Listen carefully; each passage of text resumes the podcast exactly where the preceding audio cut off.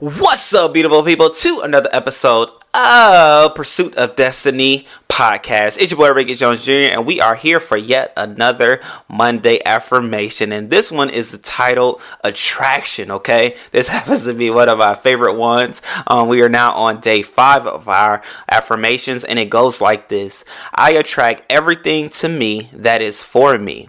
If it should be in my life, it makes its way to me in the perfect timing.